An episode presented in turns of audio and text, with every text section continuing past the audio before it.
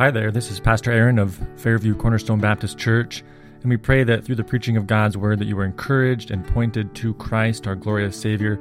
If you have any questions or comments, uh, you can find us at www.fairviewcornerstone.com, and uh, please write to us. We'd love to uh, hear any questions or comments. We pray the Lord encourage you through this sermon.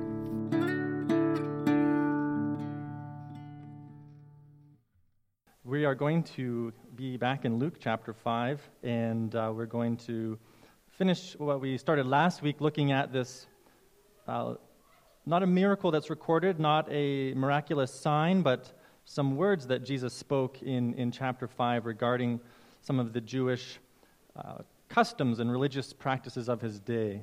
And so I'll invite you to turn to uh, Luke chapter 5, and we'll just pick up in verse 33 even though it'll be a little bit of overlap from last week, but I'll invite you to please stand with me as we read together from, from the Word of God. Luke chapter 5, verse 33.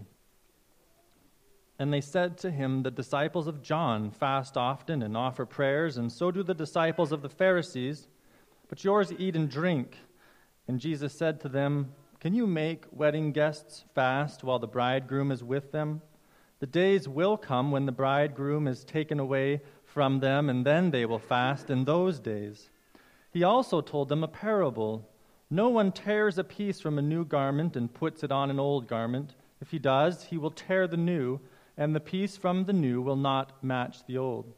And no one puts new wine into old wineskins. If he does, the new wine will burst the skins, and it will be spilled, and the skins will be destroyed. But new wine must be put into fresh wineskins. And no one, after drinking old wine, desires new, for he says, The old is good. The grass withers and the flower fades. Amen. Let's go to the Lord in prayer and ask for his help now as we look at this passage. Our Father in heaven, Lord, we thank you for carrying us through another week, Lord, and we marvel that we often are traveling and busy, and uh, uh, Lord, just that you continue to care for us and that you watch over us and bring us back again together. And so we give you thanks, Lord, for your, your gracious hand of care and provision. Um, Lord, we thank you for a building to be in this morning that's warm and, and out of the weather. Lord, we pray that as we look at your word and, and Lord, as we uh, struggle to often focus our minds that you would enable us by your Spirit to love you, Lord, with all of our heart, soul, and our minds, even in these moments as we think about your word and we ask that your Spirit would give us understanding uh, to what Jesus is saying, Lord, not only in the context of the first century, Lord, but uh, even here in the 21st century for us, Lord, that it would enable us to, to honor you, to better live out our Christian faith and to glorify you. And so we ask this now in the name of Jesus, our Lord. Amen. May be seated. So the new has come.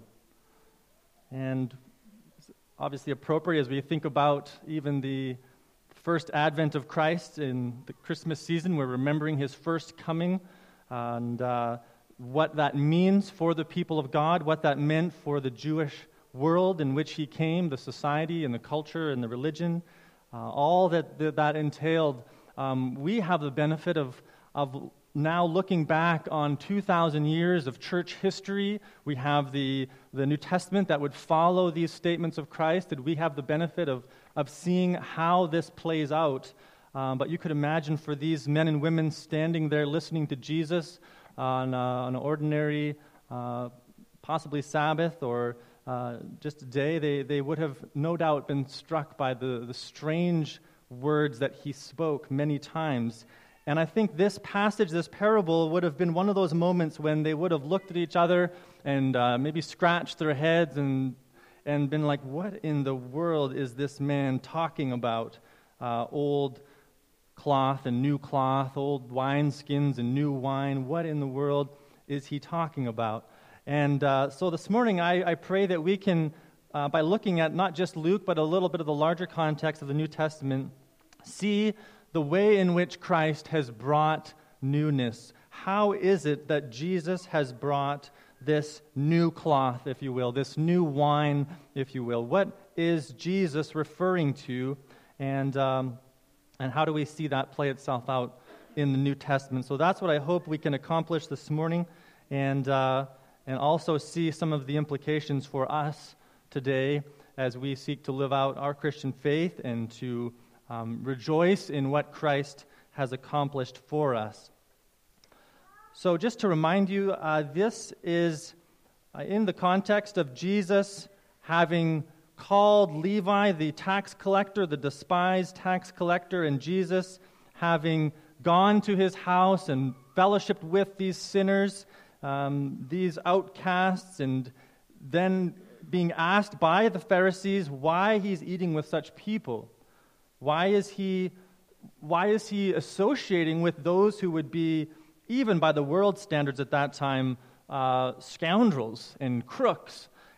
And they, they also then ask Jesus another question that we see in verse 33 about his lack of appreciation for the Jewish customs of fasting and the way in which they would offer their prayers. Jesus seemed to pay no regard for these long standing traditions of the Jewish people. And I, I, we mentioned last week, too, it's important to understand here that Jesus is not breaking a law that God had given to the Jews. The only required day of fasting for a Jewish man was on the Day of Atonement. So it's not that Jesus is breaking the law of God, but rather what he is doing is showing disregard for the customs of man, for the laws that man has established, um, and, and the customs that he has established. established. now, there's nothing wrong with maybe you you know, I had a friend in Bible school who would try to fast once a week, and uh, there's nothing wrong with establishing patterns in your life or disciplines. But if that becomes something that we impose onto others, that we set up as a means of our righteousness before God, then it becomes a problem. And we see that is the case with these men, that they had not only established this for themselves, but they had put this yoke on all those around them. Even the disciples of John seemed to be caught up in this religious activity of the day.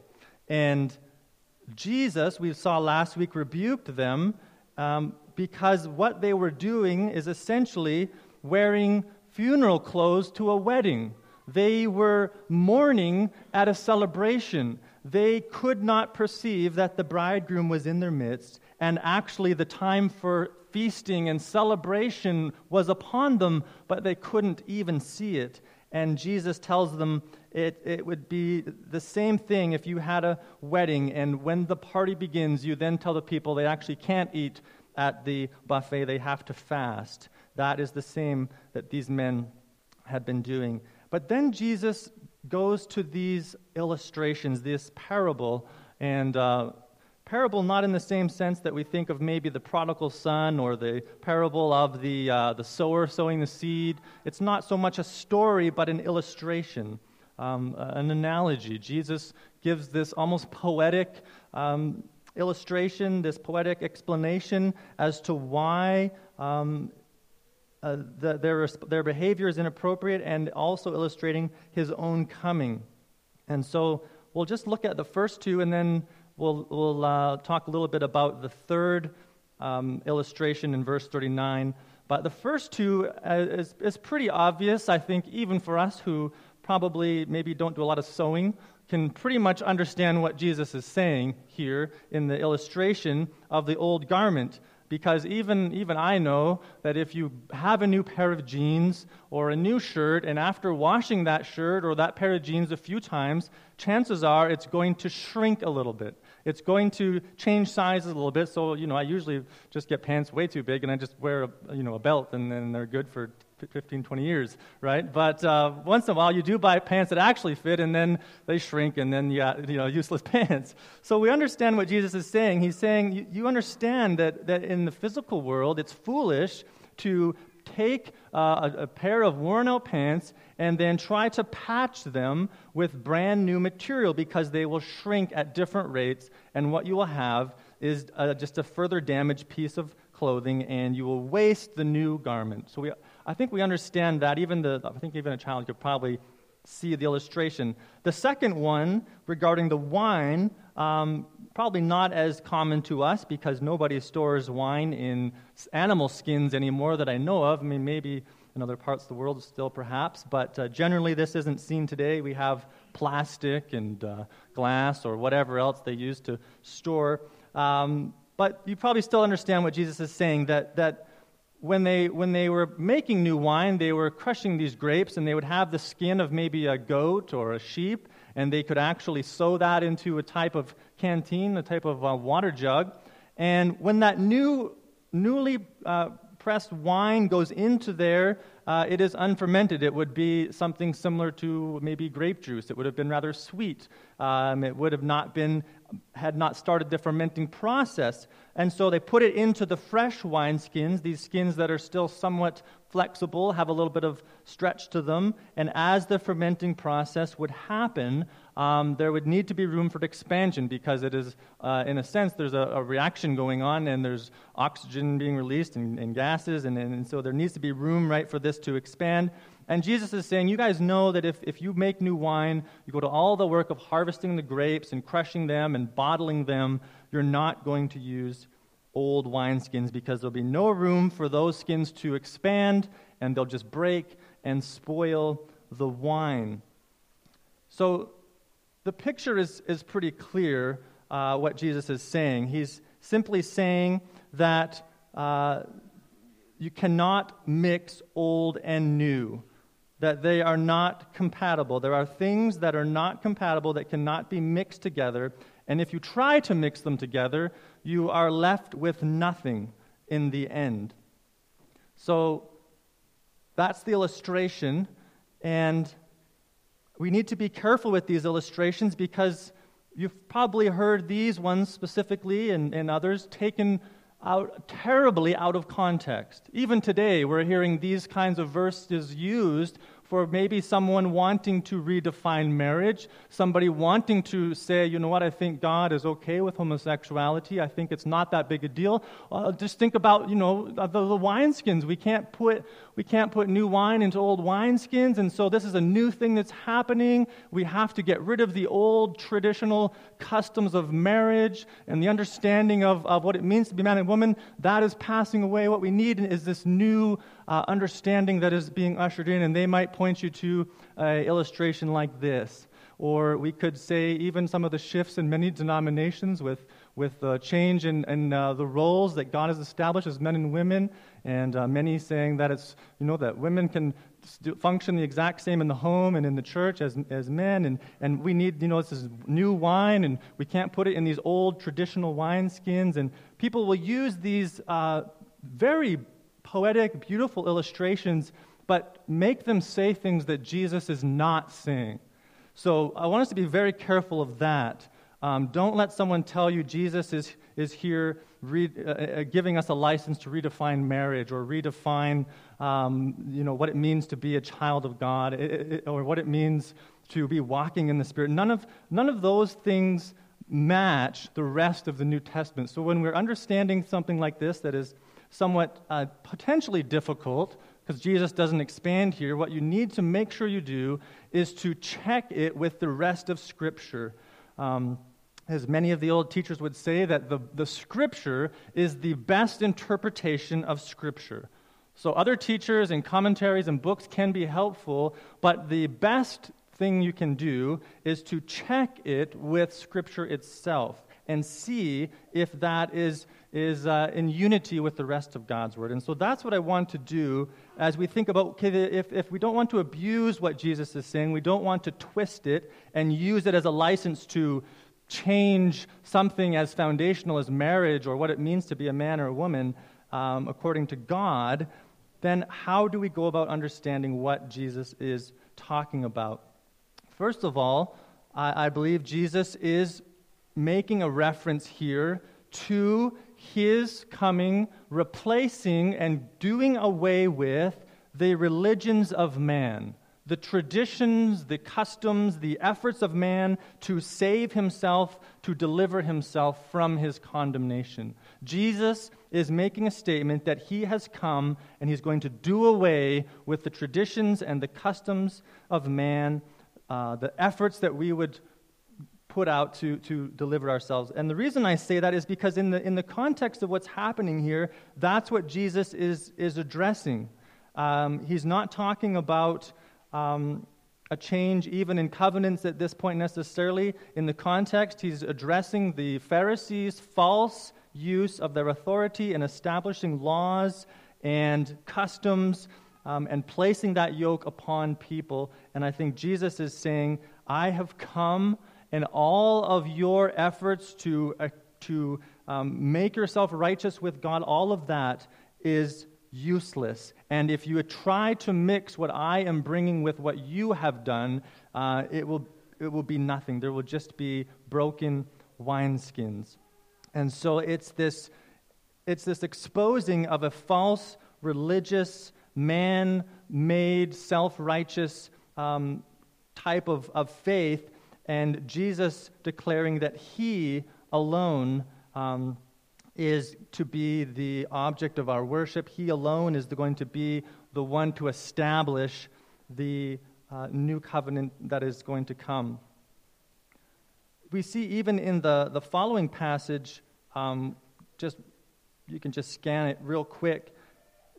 Even after this, this illustration that Jesus gives, he goes on to, as far as they understand, redefine or um, clarify the Sabbath and what the Sabbath is for, what the Sabbath um, was given for. And he makes the statement in chapter 6, verse 5 the Son of Man is Lord of the Sabbath.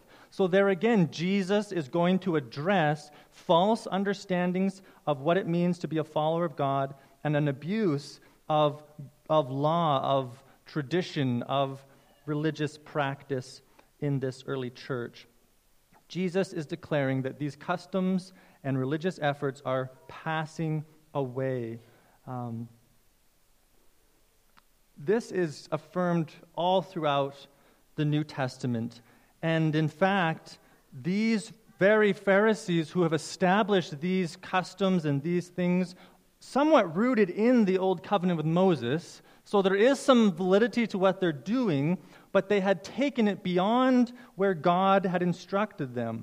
But um, if you turn just for a moment to Acts, because we see this illustrated very powerfully as we see this contrast of the old and the new, of what Jesus has brought and what these men are trying desperately to hold on to. In Jerusalem, uh, the Jerusalem Council is, is Acts 15. What has happened is Pentecost has come. The Spirit of God has been poured out upon his people, beginning with the Jews. But then, through an apostle such as Peter, God begins to show him through visions. Like, you remember, kids, remember where the, the Peter's on the rooftop and the, the blanket comes down from heaven and it's filled with all kinds of animals. You guys remember that story? And God tells him to rise up and eat. And Peter's like, No way, I'm not eating that. It's unclean. And God tells him, Don't you say that something is unclean, which I have made. And he is preparing Peter to take the gospel to the Gentiles, to those who are not Jewish. And Peter goes with Cornelius, he presents the gospel, and he witnesses the Spirit of God come upon them in the same way. And so this begins to create a lot of problems in the early church because you have these who begin to be called Judaizers, the party of the circumcision, demanding that these rituals, these customs be placed upon the Gentiles. And so they have this great meeting in Jerusalem, and the apostles are discussing what they should do with this Gentile conversion. So listen just for a moment here um, what unfolds says, But some men came down from Judea and were teaching the brothers, Unless you are circumcised according to the custom of Moses, you cannot be saved. And after Paul and Barnabas had no small dis- dissension and debate with them, Paul and Barnabas and some of the others were appointed to go up to Jerusalem to the apostles and the elders about this question. So, being sent on their way by the church, they passed through both Phoenicia and Samaria describing in detail the conversion of the Gentiles and brought great joy to all the brothers. When they came to Jerusalem, they were welcomed by the church and the apostles and the elders, and they declared all that God had done with them. But some believers who belonged to the party of the Pharisees rose up and said, It is necessary to circumcise them and to order them to keep the law of Moses. The apostles and the elders were gathered together to consider this matter, and after there had been much debate, Peter stood up and said to them, Brothers, you know that in the early days God made a choice among you that by my mouth the Gentiles should hear the word of the gospel and believe. And God, who knows the heart, bore witness to them by giving them the Holy Spirit, just as he did to us. And he made no distinction between us and them, having cleansed their hearts by faith. Now, therefore, why are you putting God to the test by placing a yoke on the neck of the disciples that neither our fathers nor we have been able to bear? But we believe that we will be saved through the grace of the Lord Jesus, just as they will. And all the assembly fell silent, and they listened to Barnabas and Paul as they related what signs and wonders God had done through them among the Gentiles. After they finished speaking, James replied, Brothers, listen to me. Simon has related how God first visited the Gentiles to take them from a people for his name. And with this, the words of the prophets agree, just as it is written. After this, I will return, and I will rebuild the tent of David that has fallen. I will rebuild its ruins, and I will restore it, that the remnant of mankind may seek the Lord, and all the Gentiles who are called by my name, says the Lord, who makes these things known from of old. Therefore, my judgment is that we should not trouble those of the Gentiles who turn to God but should write to them to abstain from things polluted by idols, and from sexual immorality, and from what has been strangled, and from blood. For from ancient generations Moses has had in every city those who proclaim him, for he is read every Sabbath in the synagogues. And you see this great plan of God unfolding to take the gospel to the Gentiles, to the nations, that it is not just a Jewish salvation, it is going to be for all the nations. And understandably, the Jews feel like, well, in the Old Covenant, in the Old Testament, if someone was going to become a, a, a, part of the people of God, they had to become a Jew. You had to be circumcised. You had to go through the ceremonial washings. You had to offer sacrifices. There were certain things that had to be done to become part of that people. But we see as Jesus brings himself as the sacrifice, as he establishes himself as our great high priest, that that system begins passing away and he is declaring, You cannot go back and mix that covenant, those things that were to point to me. You can't mix them because you will destroy the gospel. And the apostles stood firm on that ground. Thanks be to God. Or we would be most confused of all people. Um, they stood firm and said, No, we will not place that yoke on them. We will not try to place this wine in the old wineskins. And so Christ, uh, early on here, is declaring the change that is going to happen. And this isn't just with, with, uh, with Judaism. The, the, the mixing of Christianity, the mixing of Christ, the mixing of his finished work on the cross, it, it cannot happen with any other religion. We must stand firm on this as Christians, especially in our day. Those that want to declare that Christ is one of many or that we are somewhat compatible with the Mormon faith or the, with the Muslim faith or the Jehovah's Witness faith or, or another religious faith, we must declare no.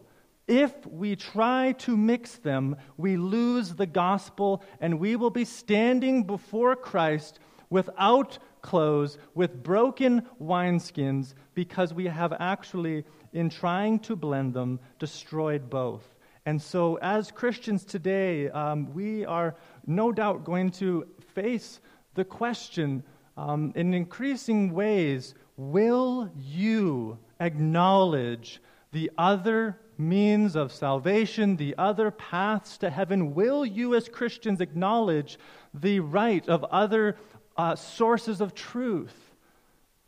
And we must say no, even if it costs us our life, because in mixing them, both are destroyed. And that's what Jesus is already beginning to warn the people about.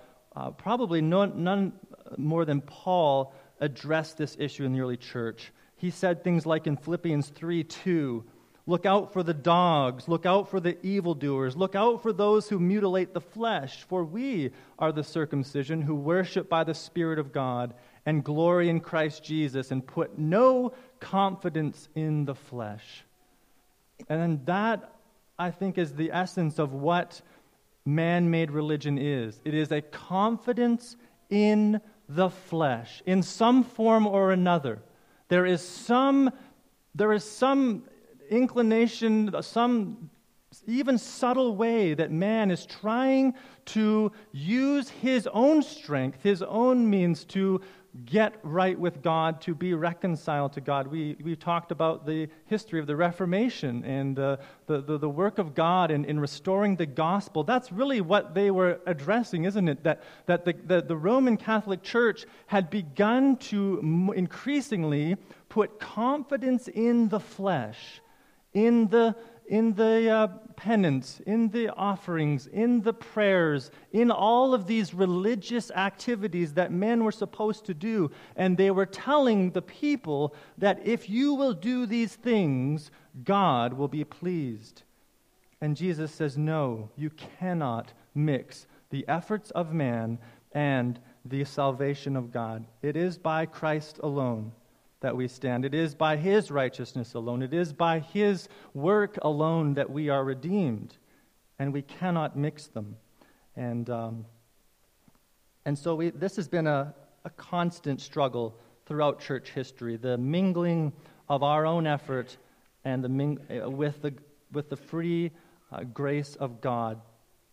Paul even warned the Galatians, and I think we can relate to this warning as well, not only in the initial coming to Christ through the gospel, but as we as Christians have believed upon Christ and we're seeking to be sanctified, we're wanting to be more Christ like, we're wanting to honor Him as a church, uh, there is this temptation to begin to return back to works of the law. And Paul told the Galatians in Galatians 3 O foolish Galatians, who has bewitched you? It was before your eyes that Jesus Christ was publicly portrayed as crucified. Let me ask you only this Did you receive the Spirit by works of the law or by hearing with faith? Are you so foolish, having begun by the Spirit, are you now being perfected by the flesh? And as Christians, we're often, I find myself guilty at times of thinking that there are certain things that if I do them, if I'm consistent in them, then that will somehow make God a little more happy with me, a little more favorable towards my prayers. But that is a returning back to the flesh. It is only in Christ that we stand. It is only by his righteousness that we have any access to the Father. And uh, I was listening to um, a podcast this past week, and they were talking about the priesthood of the believer, which is a beautiful uh, reality to this new covenant. But they made the statement that, that uh, struck me. He said, but we must never think that we are our own priest. And, uh, and I was like, what does he mean by that? And as they explained it, what he was saying was yes, there's the priesthood of the believer where we who are filled with the Spirit have access to God, but we must never think that it is an access independent from Christ. He is our high priest, and we are, in that sense, lesser priests. And it is only still through Christ that we pray, that we have access to the Father, that we experience the grace of God. And we must fight this temptation to make it about our works. Um, one other example of, of how this might be playing out itself out today. Um, I, I, think that there, I was talking to my brother in law, Michael, um, yesterday a little bit about this because he was asking me some questions. And and around this time of year, there's, there's a lot of, and not, it's a good thing that we want to help. We want to, maybe someone that you know needs a meal, or someone doesn't have a lot of money for, for Christmas dinner or for some presents for the kids, and you want to help out and you want to give them something. And, you know, even we think about the stories like the um, Charles Dickens, you know, where, where Scrooge uh, experiences the spirit of Christmas and becomes more generous and all of that.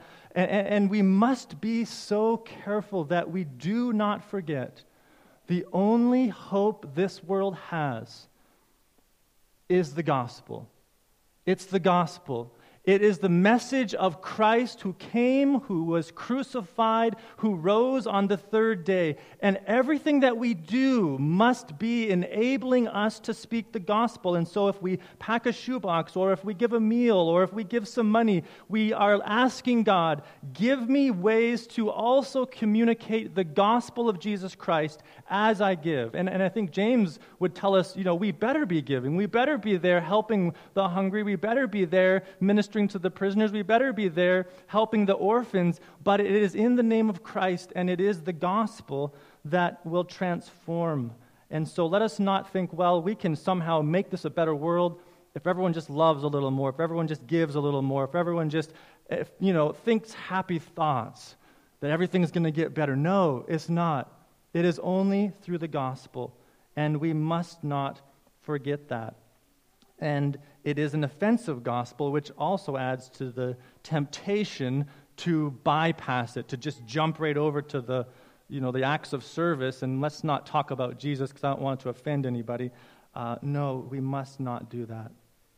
So, I know I said a lot in there, but uh, I think that's one sense that Christ is, is referring to this removing of man's tradition, removing of man's efforts, his confidence in the flesh, and that it cannot be mingled with the new covenant, with the gospel.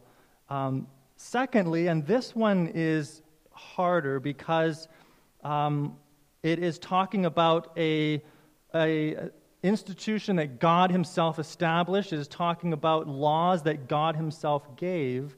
But I think that Jesus would also be referring to the shifting from the old covenant, the Mosaic code, which we've already talked about a little bit and seen the apostles' words on, but that transition from the old covenant to the new, from the Mosaic code to the new covenant established by Christ in his blood. And Jesus is already warning these Pharisees that this framework that you see that God has established, that you are right to observe, it is all going to be taken down because the substance has come. The reality is here, and so the framework must come down. Uh, I imagine most of you at one point or another have worked with concrete, and as you know, with concrete, you need a form. You need something to pour the concrete into because it comes in a liquid form, and then as, it's, as it sits, it becomes hard, and, and which makes it such an amazing uh, product in construction. But you could imagine a, a contractor laboring for days and days on building the forms for his foundation for his home. And uh, it's not exactly fun work. I don't know many people that enjoy forming concrete. You're often in the mud and dirt, and you're often, you know, sometimes below ground, and it's heavy, hard work. And, uh, you know, it's, it's nothing that you're going to really enjoy later. No one comes by a house and says, oh, wow, look at the concrete under there. You know, that is some beautiful work those guys did. It's like, who cares about the, the foundation as far as the aesthetics, right? But you can imagine a contractor going to all that work and all that money, and then the concrete truck comes in and he's ready to start pouring, and the guy's like, you know what? I, I actually, I, I, really like my forms. I worked hard on these. I'm just going to skip the concrete. Don't worry about that. You guys go back. You know, I, I don't want that bill. And uh, I'm just going to build my house on my forms, and I think it's just going to be fine. Um, well, you know exactly what would happen he would maybe get the first floor on and maybe a few walls on or something. And as those trusses come down and they start sheeting this thing, everything starts crumpling, everything starts caving in because there's actually no foundation. All they have are the forms that were designed to hold the concrete. And I think, in the same way as God establishes the Mosaic Code, as we watch redemptive history unfolding from Genesis to Malachi, uh, there is this structure being prepared. There are these forms that are being set up. But as Christ comes, He is the substance. He is the one upon which everything must be built. But sadly, these Pharisees don't realize it. They don't realize that they are talking to the substance that they were laboring to prepare for. And they say, you know what? I actually really like the, the, the forms, I like the scaffolding, and we're just going to keep that. And that's exactly what happens. And Jesus is telling them, listen, I'm here. I am the substance of the law, of the prophets. I am the one they have all been pointing to. And all of this scaffolding now is coming down. Piece by piece, it must come down. It is in the way. And as Jesus starts tearing the boards off, you can imagine the, the outcry no, my father put that there. My grandfather built that. My, my great aunt donated that, you know? And it's like, you can't touch that, Jesus. And he says, no, it must all come down. And he takes it down. And we know, even as dramatically as in 70 AD, the destruction of Jerusalem and that glorious, once glorious temple is destroyed. And this old system passes away for the new, for the substance, which is Christ. And uh, we experience the greater new covenant in Christ. And um, just one more. There's so many passages we could go to, but go to just for a moment uh, to Second Corinthians again, because Paul, Paul, I think, does a, a wonderful job of helping us understand the, the beauty and the glory of the old covenant. Because we don't want to say that Christ came uh, as though he was in opposition to the old covenant or as, the, as if he was in opposition to God's law. That's not the case, but rather Christ is the, the, the one to which it was all pointing. Um, it's not even the case to think that God was trying to build something in the old covenant and then he realized it's not working and he brought in the smashing you know the, the, the wrecking ball and, and smashed it all down and, and went back to the drawing board. That's not what happened either. Rather it was a preparation for christ. And paul in, in uh, 2 corinthians 3 i think shows us this so clearly. Um, 2 corinthians 3 he says are we beginning to commend ourselves again or do we need as some do letters of recommendation to you or from you you yourselves are our letter of recommendation, lit, written on our hearts to be known and read by all. And you know, uh, sorry, and you show that you are a letter from Christ delivered by us, written. And here he begins to make these contrasts of the old and the new covenant, written not with ink, but with the, with the Spirit of the living God, not on tablets of stone, but on tablets of human hearts.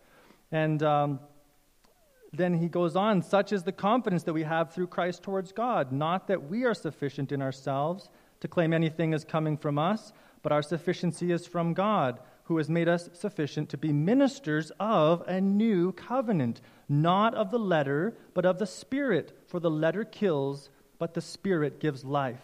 Now listen to what he says as he continues contrasting the old and the new, showing the he shows the usefulness of the old but the supremacy of the new. He says, Now if the ministry of death, carved in letters on stone, came with such glory that the Israelites could not gaze at Moses' face because of its glory which it was being brought to an end, will not the ministry of the Spirit have even more glory? If there was glory in the ministry of condemnation, the ministry of righteousness must far exceed it in glory. In this case, what once had glory has come to have no glory at all, because of the glory that surpasses it.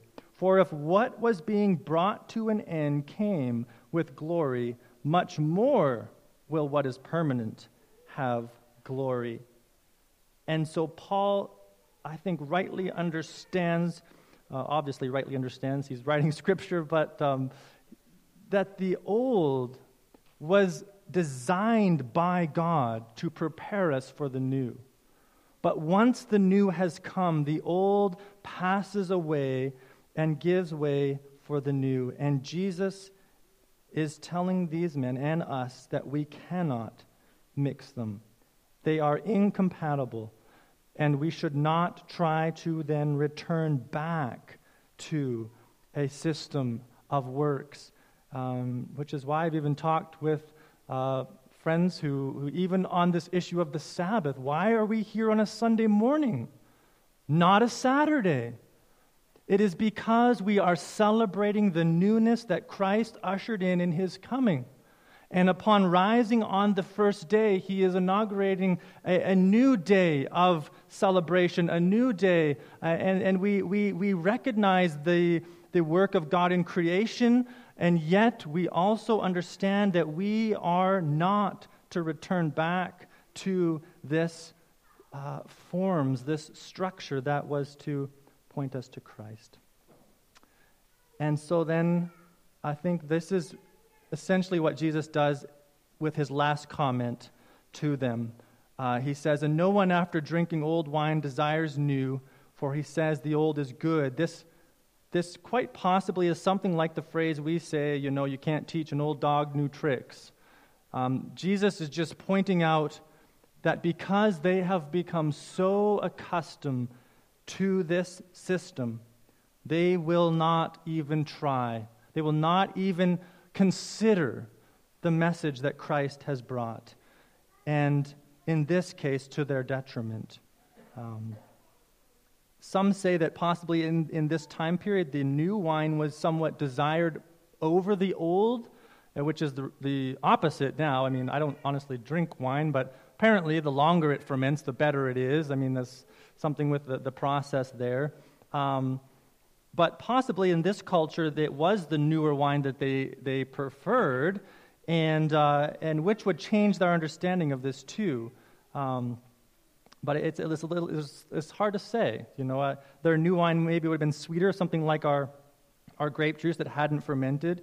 And uh, maybe Jesus is even employing a little bit of sarcasm, and they're saying, well, of course we desire the new. But he's pointing out to them that actually they're, they're acting foolishly in holding on to the old when the new has come and is being offered to them. So, for us today, um, what are you holding on to? What are you building upon? Your own effort, your own ability to make money, your, your family name? What, what are you looking to as a source of your confidence come Judgment Day? or even any favor with God? Can you say, like Paul in Philippians 3, Whatever gain I had, I count it all as loss for the sake of Christ. Indeed, I count everything as loss because of the surpassing worth of knowing Christ Jesus, my Lord. For his sake, I've suffered the loss of all things and count them as rubbish in order that I might gain Christ and be found in him not having a righteousness of my own that comes from the law, but that which comes through faith in Christ, the righteousness from God that depends on faith. That I may know him in the power of his resurrection and may share in his sufferings, becoming like him in his death. That by any means possible I may obtain the resurrection of the dead. And if you're here and you've not placed your faith in Christ, then I plead with you let go of those dried up wineskins. Cast them aside and receive Christ. Ask Him to make you new, to make your heart that is, that is naturally hard and resistant, to make it soft and ready to receive the word of the gospel. And I pray that you would follow in baptism and, uh, and, and an act of obedience to Christ. Let us pray now, and we will have a closing song. Lord God in heaven, we thank you that you have purpose to include us into your great plan of salvation, Lord, knowing our own weaknesses and our own oftentimes ungrateful hearts, Father, that we, even at times with arrogance against Israel, Lord, as, th- as though we have some claim over them, Father, that we are the unnatural branch you have grafted in. And would you help us to be humble and to be grateful and Lord, would we boldly take the message of this new wine to the nations? Lord, the, the wonderful news of Christ and his great sacrifice for us. We pray this now. In Jesus' name.